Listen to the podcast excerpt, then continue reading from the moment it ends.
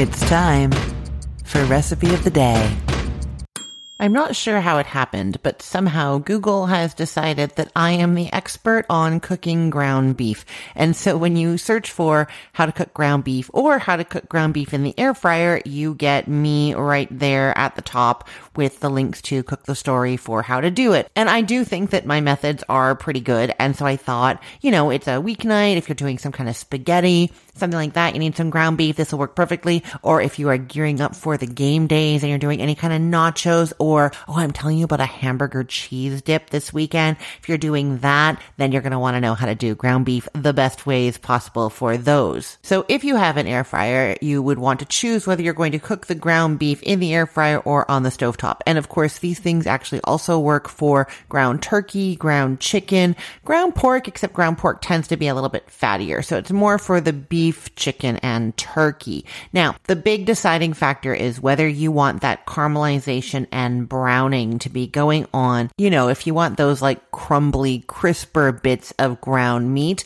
then you're really going to want to do this in a skillet, like in a frying pan on the stove. That's going to be the best way. But if this is going into a sauce that's cooking for a long time or like that hamburger cheese dip, it's going to stay in a slow cooker for hours on game day, then that crumbliness and crispiness isn't going to stay intact anyways. And so you might as well use the easier method, which is in the air fryer. The air fryer also very conveniently drains the fat away from the ground meat after you're cooking it. If you have seen those crazy videos on social media of people rinsing their cooked ground meat in a colander after cooking it to get the fat out, you don't have to do that. I mean, if you really want to rinse it, then I guess you have to rinse it in a colander. But if you just want to get most of the fat out of it, the air fryer does an amazing job at that. Okay, I'm going to tell you both methods. First, I'm just going to remind you how you can get the links to this if you want to actually read these recipes, see more information about them. You will head to cookthestory.com and you could just search for ground beef from there and you will find them. Or you can go to cookthestory.com slash ROTD and that gives you all the links to all the recipes on my site that have podcast episodes like this one for them. So you can find it there. It's arranged by date. Very convenient. Or you can join our Facebook group, cookthestory.com slash Facebook ROTD. TD. Takes you right there.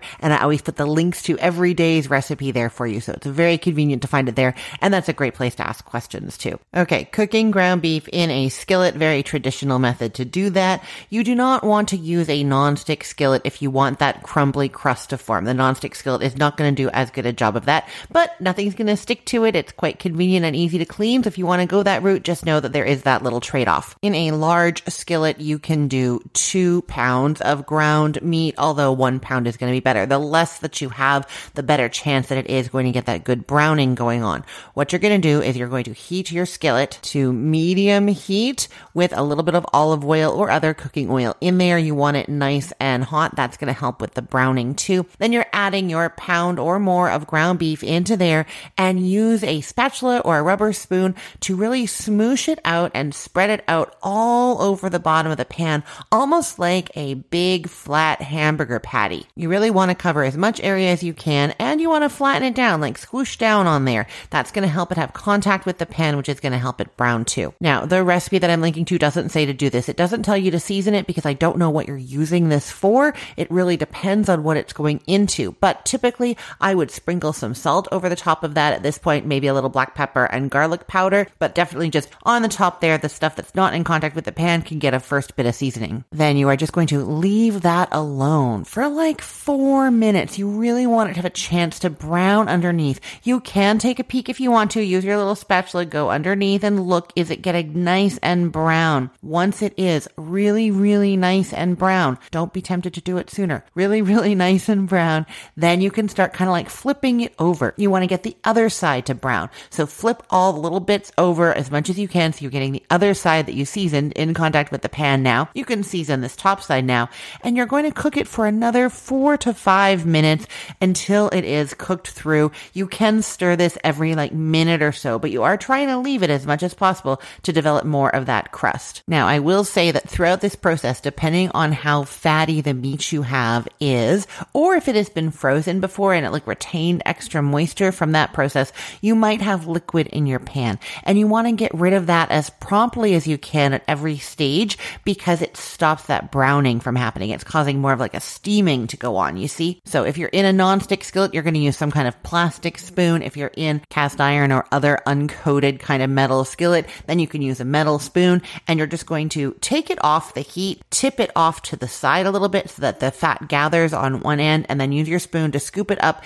into a bowl. Now, I often find that that is not straight fat. And even if you sit it for a while, it's not going to like congeal. And so once it's cool, you can probably put it down your drain with cold water running or pour it into a container and put it into the garbage if you are worried about putting fat down your drain, which is of course a concern. And so that is pretty much it. You get your nice crumbled dark ground beef and it has a nice crust on it, nice flavor, and you can use it in all kinds of things. Now for the air fryer, like I said, you're not going to get a lot of great browning on this, but it is so convenient and hands off because you can just walk away. You know, my air fryer has like a little timer on it, so I can just set the timer for the amount of time that I need and I can leave the room. I can go do something else. I'm not standing there monitoring it. So if I don't need that caramelization, I just need some ground meat for something.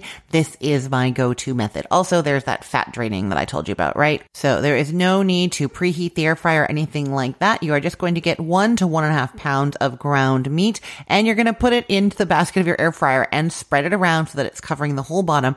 Don't push on it though, because you don't want it to go down through the perforations of your basket, right? You need it to stay up above that. Then you're going to season it. Just a little bit of salt, pepper, and garlic powder on there. Or if you're using it for something else and don't want those seasonings, don't put them. Put whatever it is you want. Sometimes at this point, I do take some cooking spray or like a oil mister and just kind of mist over the top of it. It does brown a tiny bit more, but I don't actually think it does very much. So up to you if you want to do that or not. And then you're setting the air fryer at 400 degrees Fahrenheit and you are putting it in there for five minutes. After five minutes, go in with a wooden spoon and kind of break it up a little bit, flip it all over, and then it's going back in for three to five more minutes until it is not pink anywhere. Then crumble it all up in there still as much as you want, and then lift the basket out and you will see that all the fat and liquid has accumulated underneath and you have already drained ground beef cooked hands off perfect to use, done in the air fryer. Very, very simple. Okay. I will put the links to these recipes in the show notes for this podcast episode, or you can head to cookthestory.com slash ROTD and get the links to all the podcast episodes there,